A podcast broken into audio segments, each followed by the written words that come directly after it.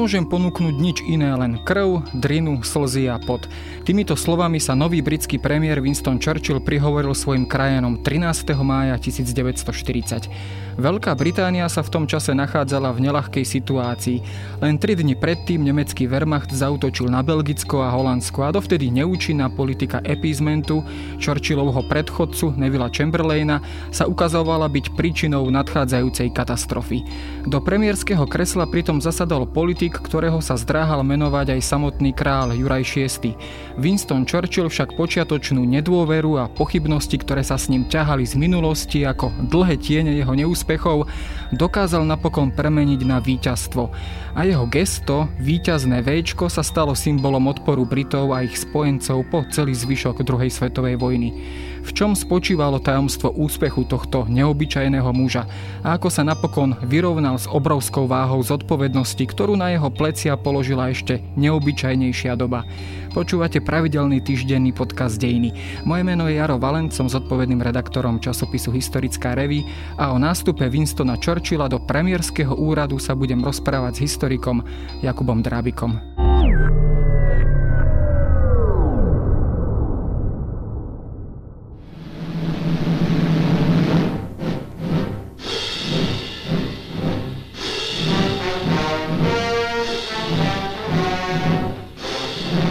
Winston Churchill teda naozaj nastúpil do premiérskeho kresla v nelahkej dobe tá jeho pozícia, ktorá teda tomuto predchádzala, nebola celkom jednoznačná a celkom ľahká. Bol kritizovaný svojimi stradníkmi z konzervatívnej strany. Napokon aj samotný král Juraj VI, ako som spomenul v úvode, sa trošku zdráhal s jeho menovaním. Čo za tým konkrétne bolo? Bola to práve tá jeho nekompromisná politika a kritika voči vlastným spolustranníkom, ktorá za tým bola? Takto, keď už vlastne nastúpal na to premiérske kreslo 10. mája 1940, tam už podstate nebolo veľmi na výber, že koho. On bol proste človekom, ktorý bol jasné, že on bude musieť byť premiér, že tam nie je veľmi e, o čom premyšľať. Ale je pravdou, že to obdobie, vlastne keď sa pozrieme na Churchillové pôsobenie v 30. rokoch, napríklad na tú prvú polovicu 30. rokov, tak to bol človek, to bol politik, ktorý vlastne skončil. To bol človek, ktorý mal za sebou ohromne veľa e, problémov, chýb, zlých rozhodnutí, pochybení. Menovať by sme mohli strašne veľa toho od tej nešťastnej ofenzívy v Gallipoli počas prvej vojny cez e, jeho prístup k írskej otázke, podporoval strašne tých Black and Tans a tú ich agresivitu. Zároveň bol ministrom financí, ktorý zaviedol zlatý štandard, ktorý bol, e, mal devastujúce účinky na e, britské hospodárstvo a veľa ľudí mu to nevedelo zabudnúť. Dokonca strašne známy ekonom John Maynard Keynes po prvej vojne napísal takú knihu, že Economic Consequences of Peace, teda hospodárske alebo ekonomické dôsledky mieru, kde kritizoval kritizoval spojencov za to, ako veľmi ťažko naložili s tým Nemeckom a predpokladal, že bude ďalšia vojna, pretože e, to Nemecko nezapojili do toho systému. A potom, čo Churchill vlastne zaviedol znovu zlatý štandard, tak napísal tento Maynard Keynes, John Maynard Keynes knihu Economic Consequences of Mr. Churchill, teda ekonomické dôsledky pána Churchilla. A Keynes bol veľmi výrazný, e, známy intelektuál a to bolo ešte v, dobo, v dobe alebo v časoch, keď e, tí intelektuáli mali naozaj že veľké meno. Dnes už môžu intelektuáli písať koľko chcú a e, nikto ich nejak nebere veľmi vážne, ale vtedy naozaj to, čo povedal Keynes, bolo, že, naozaj že malo veľkú váhu a veľmi ho kritizoval a takisto kritizovali Churchilla mnohí ďalší. On sa potom vo voľbách ani nedostal do parlamentu, e, odišiel do Spojených štátov, e, skrachoval na burze, kde sa snažil investovať, ale práve prišla tá veľká hospodárska kríza. Dokonca ho zrazilo auto, on v New Yorku vystúpil z auta a pozrel sa na opačnú stranu cesty, než mal, keďže bol z Británie, zrazilo auto, vyzeralo to chvíľu, že zomrie, takže naozaj v tej chvíli už e, asi nikto nepredpokladal, že tento človek sa nejak dostane znova do popredia, okrem teda jeho manželky Clementine, ktorá ho veľmi podporovala a e, jeho samého asi on e, nie nadarmo má prezivku britský bulldog, pretože on naozaj bol taký, že života schopný. No a tie 30. roky teda on využil vlastne nástup nacizmu v Nemecku. To bolo niečo, čo jemu ako keby, že dalo znova vietor do plachiet, pretože on hneď od začiatku spoznal a spozoroval, že nacizmus teda naozaj je je nefalšované zlo. K tomu, začal... sa ešte, k tomu sa samozrejme ešte dostaneme. Keď sa ešte vrátime k tej jeho minulosti, teda s ním sa naozaj viezla taká, taká tá aura neúspechu a naozaj sa mu smola lepila na pety.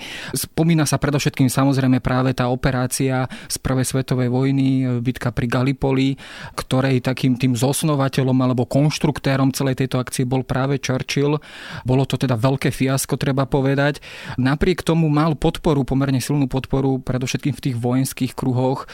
Čím to bolo? Podporu on si postupne vybudoval vlastne v tých 30. rokoch. Keď Chamberlain začiatkom vojny ho vymenoval za prvého lorda admirality, čo bol vlastne minister pre britské námorníctvo, Churchill bol človek, ktorý naozaj komunikoval s, tým, s tými veliteľmi, s admirálmi, bavil sa s nimi a keď sa to vojenské vedenie britskej armády pozrelo na to, že akým spôsobom funguje Chamberlain, to bol človek, ktorý v tom, v tom čase už bol naozaj že starý pán, mal obrovské zdravotné problémy, bol malátny, častokrát sa nevedel sústrediť, bol pôsobil vyčerpaným dojmom.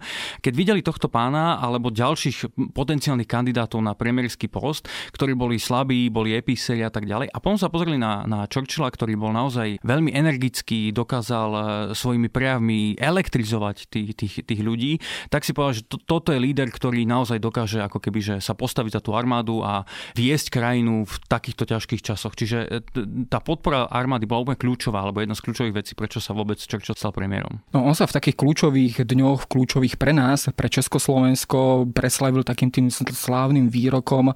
Vyberali ste si medzi vojnou a hanbou a nakoniec budete mať oboje. Tento výrok teda nakoniec sa do bodky naplnil. Bol takýto ostrý voči e, Hitlerovej politike po celý čas a aj voči politike zmierovania, teda politike epizmentu Nevilla Chamberlaina, alebo teda naozaj to bol len takýto možno svetlý moment? Nebol to úplne svetlý moment, on bol vlastne konštantne a veľmi dlho a veľmi vehementne a veľmi energicky vystúpal proti e, nacizmu a proti Hitlerovi. Veľmi rýchle spoznal, že toto je naozaj, naozaj zlo. To je vlastne vec, ktorou sa dostal znova do povedomia tej britskej verejnosti. Keď sa pozrieme na tú situáciu na domácej scéne v Británii, tak e, britské verejné mienenie alebo mienka bola veľmi pacifisticky naklonená. My máme nejaké dokonca aj prieskumy verejnej mienky, tzv. peace ballot z 35., ktorí robili prieskum, že čo teda si Briti prajú, od, alebo ako, ako to ako pozerajú na svet a drvivá väčšina bola naozaj pacifisticky naladená, chceli mier, nechceli vojnu, ale zároveň Briti veľmi pozorne sledovali aj vývoj, vnútropolitický vývoj v Nemecku a veľmi rýchle pochopili, napríklad e, takým zlomovým momentom bola noc dlhých e, nožov v Nemecku, kde Hitler vyvraždil vlastne svojich oponentov. To bolo na pr- v lete 1934 a toto naozaj zasiahlo tú britskú verejnú mienku, ktorá začala pozerať veľmi takým podozrivým spôsobom na toho Hitlera a vôbec na tú jeho agresívnu zahraničnú politiku potom v druhej polovici 30. rokov. A Churchill bol človek, ktorý práve na toto veľmi hlasno upozorňoval a tvrdil, že toto Británia nemôže dovoliť, aby tieto excesy robil, e, aby robilo Nemecko. E, stále tvrdil, že treba zastaviť toho Hitlera a tak ďalej.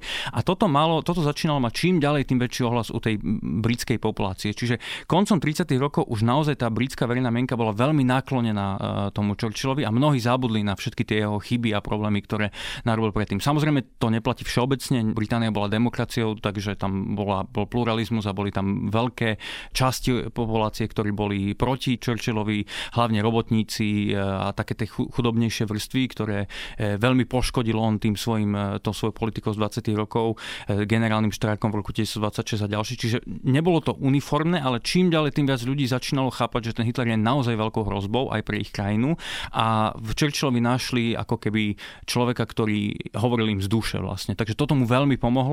Zároveň ale nepodceňoval by som aj tú vec, že e, Churchill bol z takej významnej britskej politickej rodiny Churchillovcov a ich veľkými konkurentmi bola zase ďalšia veľká politická rodina Chamberlainovcov. A v zásade samozrejme to je veľmi zjednodušené, neplatí to univerzálne, ale v zásade platilo, že v tých dejinách, keď Chamberlainovci niečo chceli, tak Churchillovci boli z pravidla v opozícii voči ním. Čiže toto tiež zohralo uh, svoju rolu, že Churchill jednoducho musel ísť proti politike Chamberlaina, kritizoval ho veľmi, veľmi vášnivo. Čiže toto by som tiež ako keby, že do tej rovnice, uh, nebolo to najpodstatnejšie, ale tiež to bol faktor, ktorý uh, prispel k tomu Churchillovmu odhodlaniu kritizovať epísment. This morning I had another talk with the German Chancellor, Herr Hitler. And here is the paper which bears his name upon it as well as mine. No, napokon Neville Chamberlain posunul Churchilla aj do pozície prvého lorda admirality a práve z tejto pozície potom aj Churchill kritizoval britskú vládu za takú nečinnosť v prvom roku druhej svetovej vojny. Tá kritika sa sústreďovala aj teda, čo sa týka operácie v Norsku, kde naozaj Veľká Británia s veľkou hambou musela odísť. Napriek tomu Neville Chamberlain si stále držal svoju pozíciu. Neboli toto všetko stále dôvody, či už vypuknutie samotnej vojny, neúspech v Norsku a tak ďalej.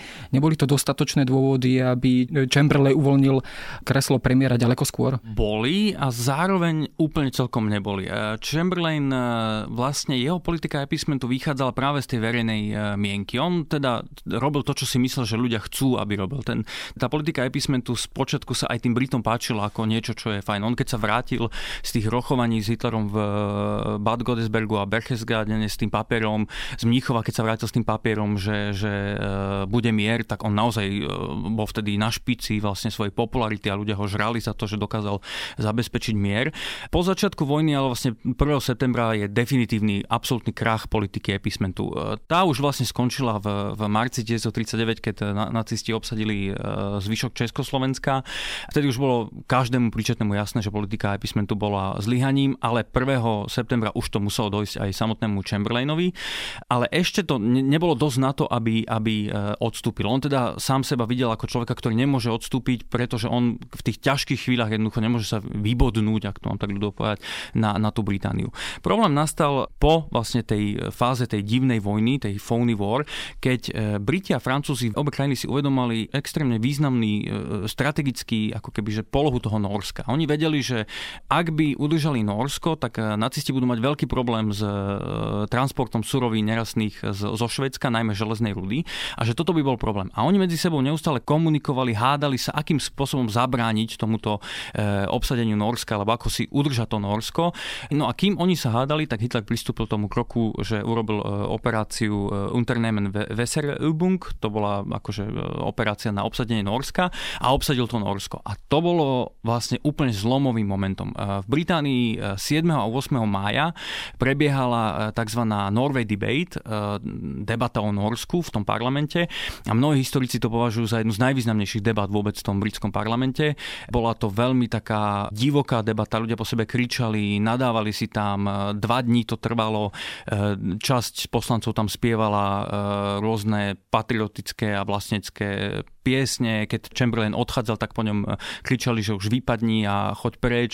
A vtedy Chamberlain pochopil, že OK, nemôžem ja ďalej toto, toto udržať. Hlavne teda pri hlasovaní stále ako keby, že prešli tie návrhy konzervatívcov, ale už len s veľmi malou, e, s malým rozdielom, s malou podporou. A čo bolo kľúčové, asi 60 poslancov konzervatívnej strany hlasovalo proti Chamberlainovi a vtedy pochopil, že OK, musím ísť. No, tam sa konec koncov asi aj hralo o budúcnosť tejto vlády, respektíve o jej zotrvanie konzervatívnej vlády. Nakoniec sa pristúpilo k takému riešeniu akejsi vlády národnej národnej jednoty alebo národnej vlády a tam sa teda práve hovoril o tom, teda či zostane v pozícii premiéra Chamberlain alebo ho teda vystrieda niekto druhý. Hovorilo sa od začiatku teda iba o Churchillovi ale, alebo prichádzal do úvahy aj iný kandidát? Skutočne je to tak, ako, ako hovoríš. Boli vlastne zo všetkých tých poslancov vlastne prichádzali do úvahy len dvaja ľudia. A to bol Lord Halifax a Winston Churchill. Nikto iný nemal ako keby dostatok skúseností a takého toho politického taktu a vôbec všetkého toho, čo očakáva krajina od, od, od lídra v čase vojny. A keď vznikal ten, ten národná vláda, tak vlastne naozaj oni boli dvaja jediní možní kandidáti. Churchill teda, on mal podporu jednak, veľmi silnú podporu armády, jednak verejná mienka za ním stála, ale stále eh, Chamberlain ho tam za žiadnu cenu nechcel, s kráľom veľmi nevychádzal, takže bolo to také trochu naklonené, ale zároveň Lord Halifax mal o mnoho väčšie problémy. Eh, zásadný problém bolo, že on bol v hornej komore britského parlamentu, v tom senáte, senáte, House of Lords. Veľmi skrátke vysvetlím, ako funguje pre posluchačov, ako funguje britský parlament. Oni majú e, ten normálny parlament, House of Commons, ktorý je normálne volený, že ľudia volia vo voľbách tak ako u nás. Ale okrem toho majú aj e, hornú komoru parlamentu, kde dnes od roku 1999 sa tam už volí časť tých poslancov aj normálne vo voľbách, ale stále je tam časť, ktorí sú ako keby že dediční, e, rôzni lordi, cirkevná rícha a tak ďalej.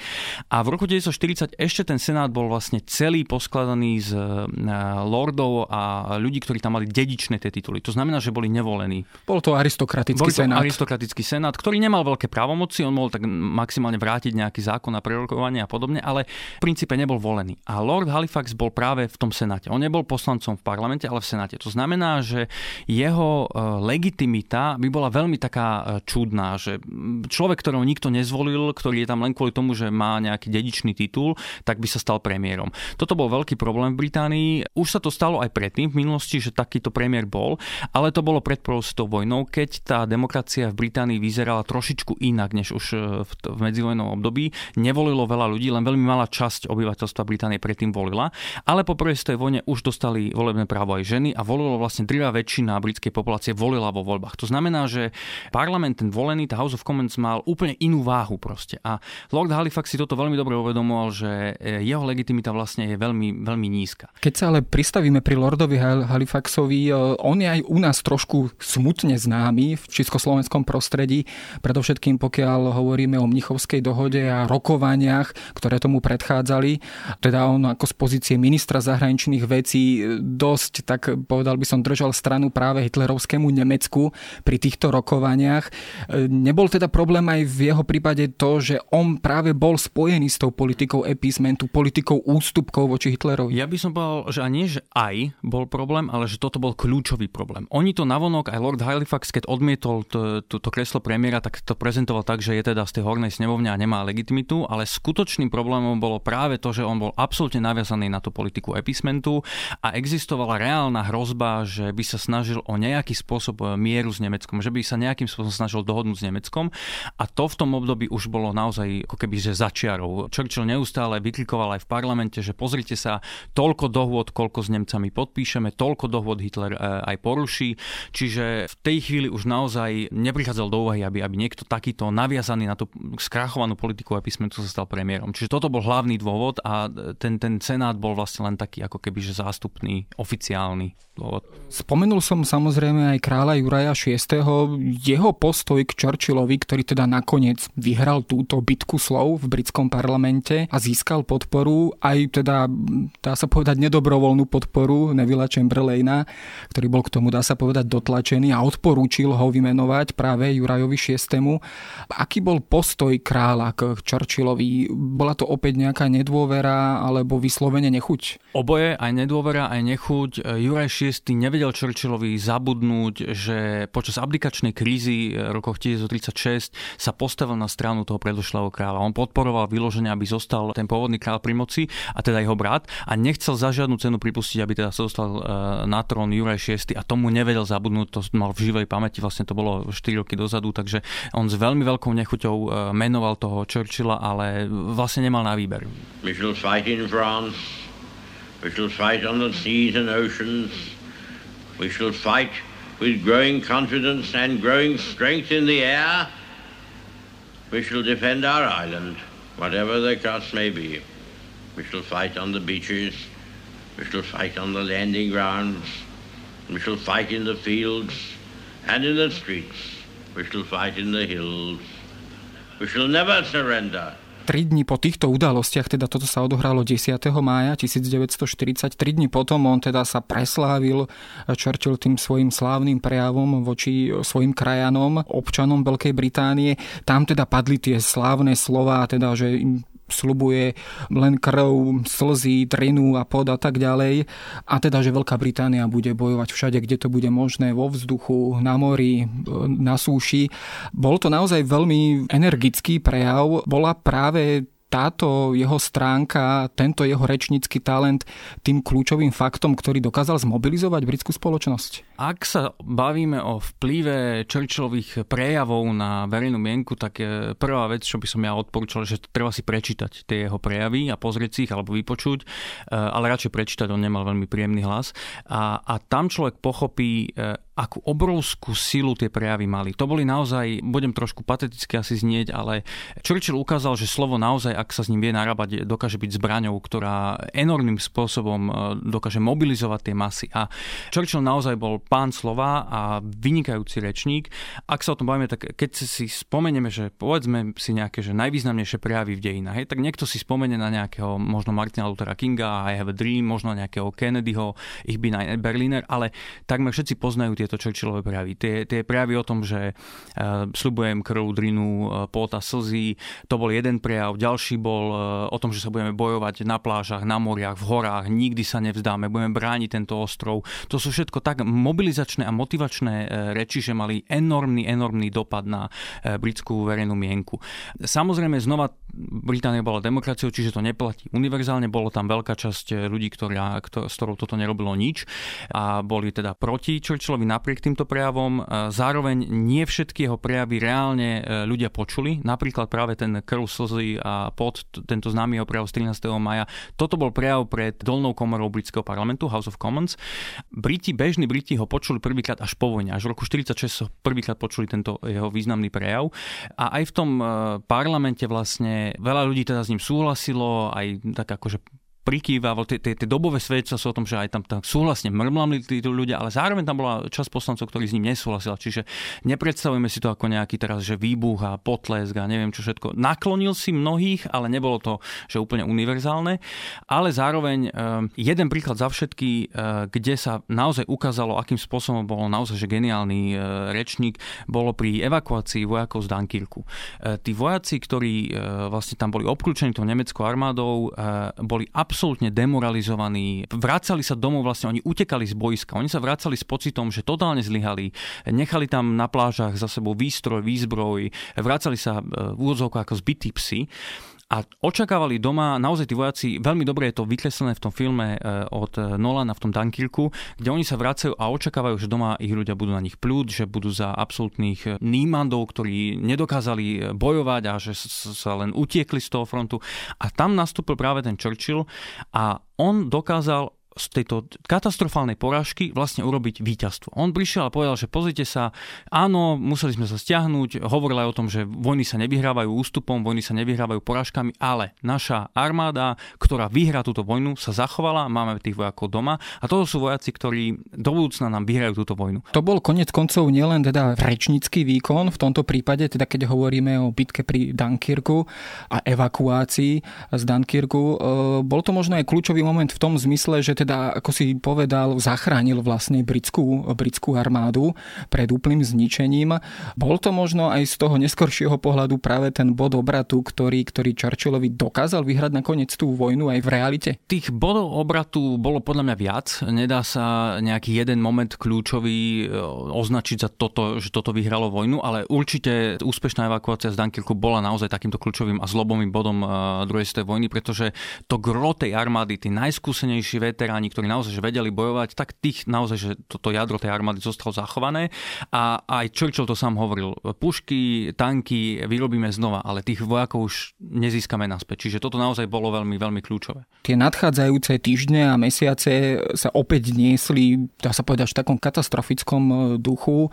Nemecko sa pripravovalo na inváziu do Veľkej Británie a tomu predchádzala samozrejme veľká letecká bitka o Anglicko alebo o Britániu. Tam spočiatku opäť to vyzeralo, že Británia a Briti ťahajú za kratší koniec, napokon sa to zmenilo.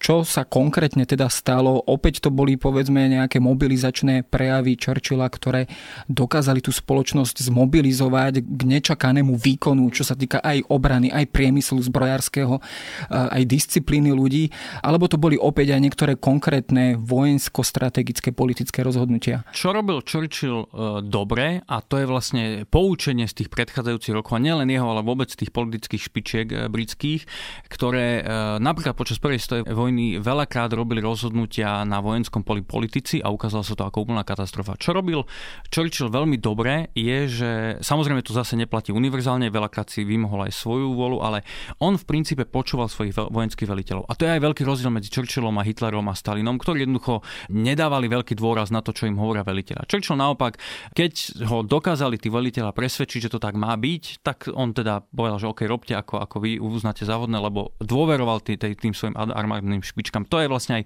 prečo tá armáda mu tak fandila, pretože chápala tento pomer, že OK, Churchill je človek, ktorý je... On sa staral o politické veci. Jeho kľúčovým momentom bolo dostať teda Spojené štáty do vojny na strane Británie, lebo vedel, že toto je kľúčový moment a chce vyhrať vo vojne. A druhá vec je, že snažil sa mobilizovať tú verejnú mienku a vôbec tých, tých Britov. Ak cestoval niekde loďou na nejaké stretnutie so Spojenými štátmi a mali oproti ísť nejaká flotila britská, ktorá sa vracala z nejakého e, lovu na ponorky a podobne, tak on si dal záležť na tom, aby ho naozaj tí, jeho, tí ľudia okolo neho, aby ho zobudili a on vyšiel na tú palubu a tým vojakom naozaj ukázal to Včko a tí vojaci z tej, oproti tej lode, ak išli okolo seba, tak ho videli, že naozaj ten Churchill tam je a je tam s nimi a to malo ohromný mobilizačný e, efekt pre tých ľudí. Takže toto robil on výborne. Samozrejme, znova urobil zo pár chybných alebo kontroverzných rozhodnutí. Vôbec ten útok z juhu na to, ako on to nazval, že meké podbrúško e, nacizmu, to tiež je dnes rozoberané historikmi, či to bolo správne alebo nebolo vôbec tá africká kampaň a podobne. Ale v princípe on sa naozaj držal rád tých svojich e, veliteľov a odborníkov a v tom, v tom bol vynimočný veliteľ.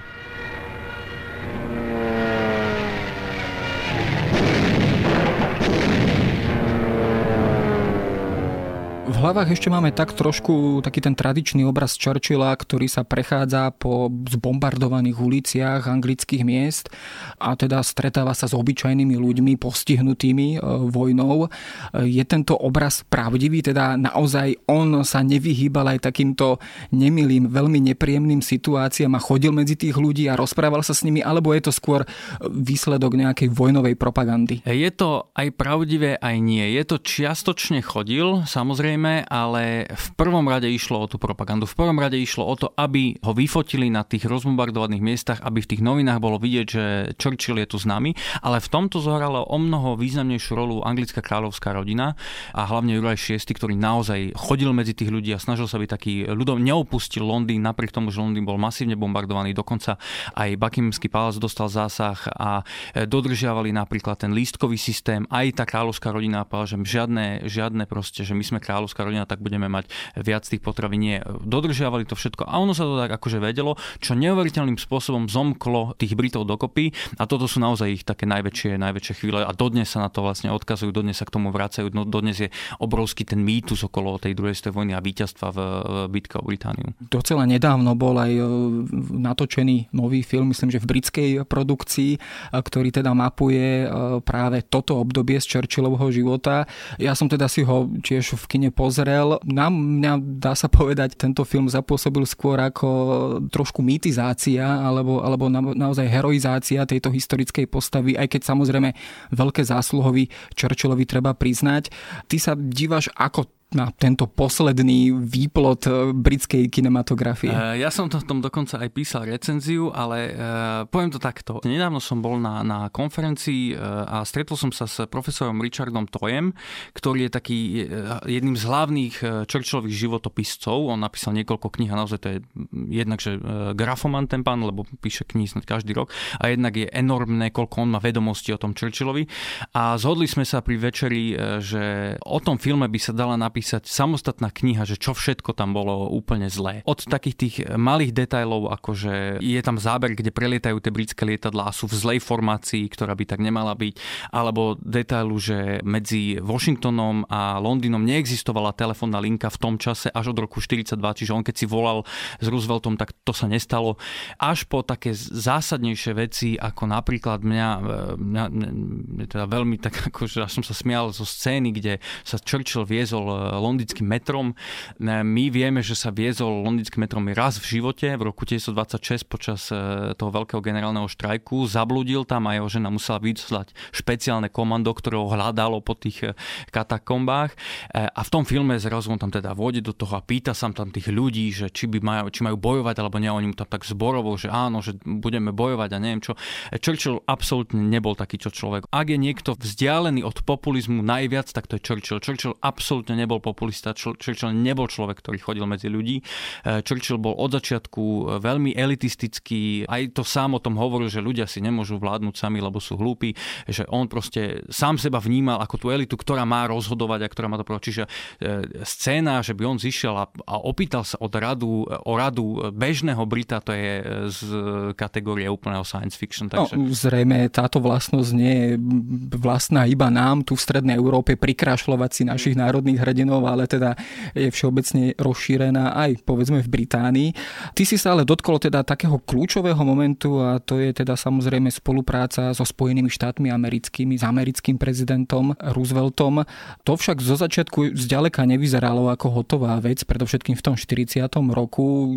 Definitívne sa to teda podarilo až vďaka japonskému náletu na Pearl Harbor o rok neskôr. Napriek tomu Churchill uvedomoval si, že bez tých Spojených štátov to jednoducho nepôjde a musí ich za každú cenu získať na svoju stranu. Ale veľmi dobre si to uvedomoval. Churchill bol jeden z ľudí, ktorí chápali okrem teda tej, tej, tej politiky aj tú hospodárskú stránku veci. Ak sa pozrieme na e, priemyselné zdroje, hospodárske zdroje britského impéria a porovnáme ich s nacistickým Nemeckom, tak e, Churchill musel byť jasné, že toto veľmi, ako keby, že možno, že by to ustálo britské impérium, ale určite by nemohlo vyhrať e, vojnu. Zároveň si uvedomoval, že ako náhle dostane do, do hry Spojené štáty a vtiahne tie Spojené štáty e, do vojny, tak naopak Nemecko nemá šancu. Nemecké hospodárstvo bolo e, akože obrovské, ale nebolo, nebolo na tom až tak dobré, ako by sa nám mohlo zdať. My do, dodnes sme vlastne obeťami nacistickej propagandy, keď sa pozeráme na rôzne dokumenty a na rôzne zábery a fotografie z vojny, tak sa vlastne pozeráme na zábery, ktoré sú produktom uh, nacistického ministerstva propagandy. Je, že keď sa pozrieme na nemeckú taktiku Blitzkriegu, to nebola len brilantná vojenská stratégia, ale zároveň totálna nevyhnutnosť. Nemci si nemohli dovoliť dlhú vojnu. Oni museli riešiť vojnu rýchlymi, rýchlymi útokmi, rýchlym Blitzkriegom a ako náhle v decembri 41 pri Moskve zlyhala tá ich ofenzíva, všetkým bolo jasné, že Nemecko nemôže túto vojnu vyhrať. E, v zmysle, že neovládne celý svet jednoducho. E, hospodársky, keď sa pozrieme na tie štatistiky, ktoré oni vtedy samozrejme nemali a my dnes ich vidíme, tak tá hospodárska produkcia Nemecka nepostačovala ani zďaleka na kombinovaný hospodársky proste produkciu Sovietskeho zväzu, Spojených štátov a Británie. A toto si uvedomoval aj, aj Churchill a vedel, že ak chce túto vojnu zvíťaziť, e, ak chce vyhrať tejto vojne, musí nevyhnutne e, dotiahnuť Spojené štáty do vojny. V tomu samozrejme pomohli tí Japonci, ale on e, vlastne jeho politická činnosť a jeho vzťahy s Rooseveltom sú jedno z kľúčových dôvodov, prečo nakoniec Spojené štáty vošli do tej vojny a zároveň on je absolútne kľúčovou postavou, prečo Spojené štáty mali politiku Europe First.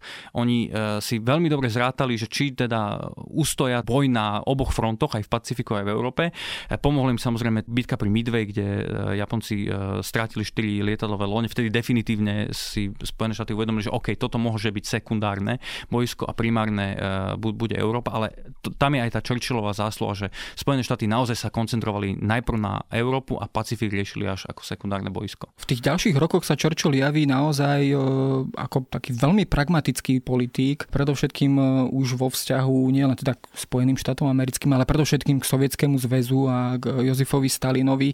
On si teda zrejme veľmi dobre uvedomil, čo je, čo je tento muž zač a teda nie e, príliš lepšia voľba než samotný Hitler.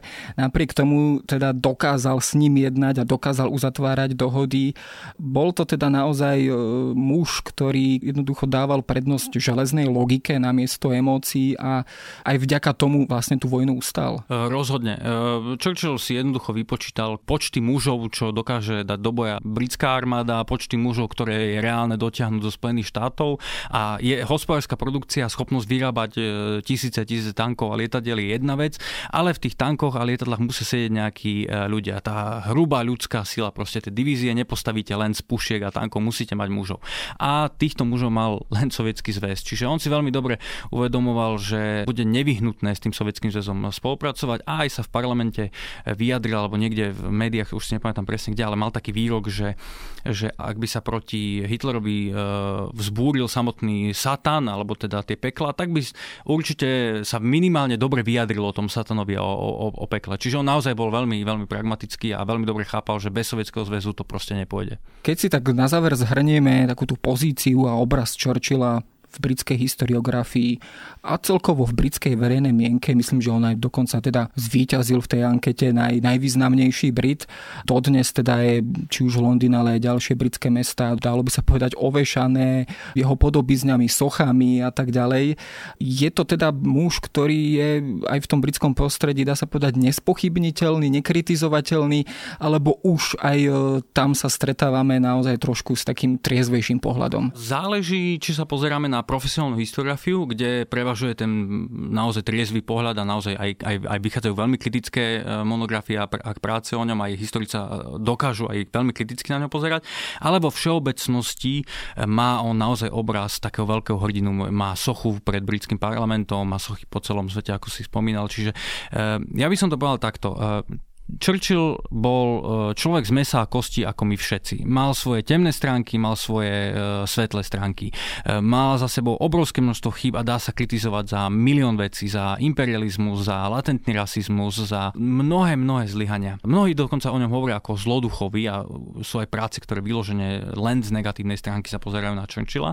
Ale treba povedať, že on síce možno bol trochu zloduch, ale keď sa objavil na medzinárodnej scéne ešte väčší zloduch a naozaj, že zlo v tej najčistejšej podobe, v podobe Adolfa Hitlera a nacizmu, Churchill dokázal e, rozoznať toto zlo a keď sa lamala situácia, tak v tých najpodstatnejších chvíľach sa on zachoval naozaj ako e, jeden neuveriteľný líder a, hrdina vlastne. A nehovorím, že toto zmaže tie jeho neúspechy a všetko to zlé, čo narobil, ale toto podľa mňa prevýši o toľko všetky tie jeho zlyhania, že naozaj si zaslúži tú, tú pozíciu toho hrdinu. No, konec koncov asi e, vojnu by nevyhral niekto, kto je iba pacifistického zmýšľania, ale musel to byť človek, ktorý si aj v živote niečím preskákal a nie možno za všetko by bol v živote hrdý. Každopádne Churchill e, bol teda mužom, ktorý v tejto ťažkej skúške obstal. Práve o ňom som sa rozprával s Jakubom Trábikom.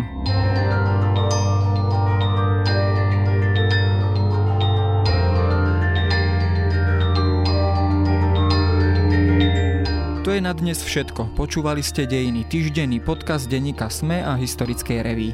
Podcast Dejiny vychádza každý týždeň v nedelu. Prihláste sa na jeho odoberanie vo svojej podcastovej mobilnej aplikácii na platformách Google Podcasty, Apple Podcasty alebo v službe Spotify. Všetky diely nájdete aj na adrese sme.sk lomka dejiny alebo historickareví.com. Ak sa vám podcast páči, môžete ho ohodnotiť. Ak nám chcete poslať pripomienku, môžete sa pri pridať do podcastového klubu denníka SME na Facebooku alebo mi poslať mail na adresu jaroslav.valent.sahy.sk Ja som Jaroslav Valent a na výrobe tohto podcastu sa podielala aj Jana Maťková.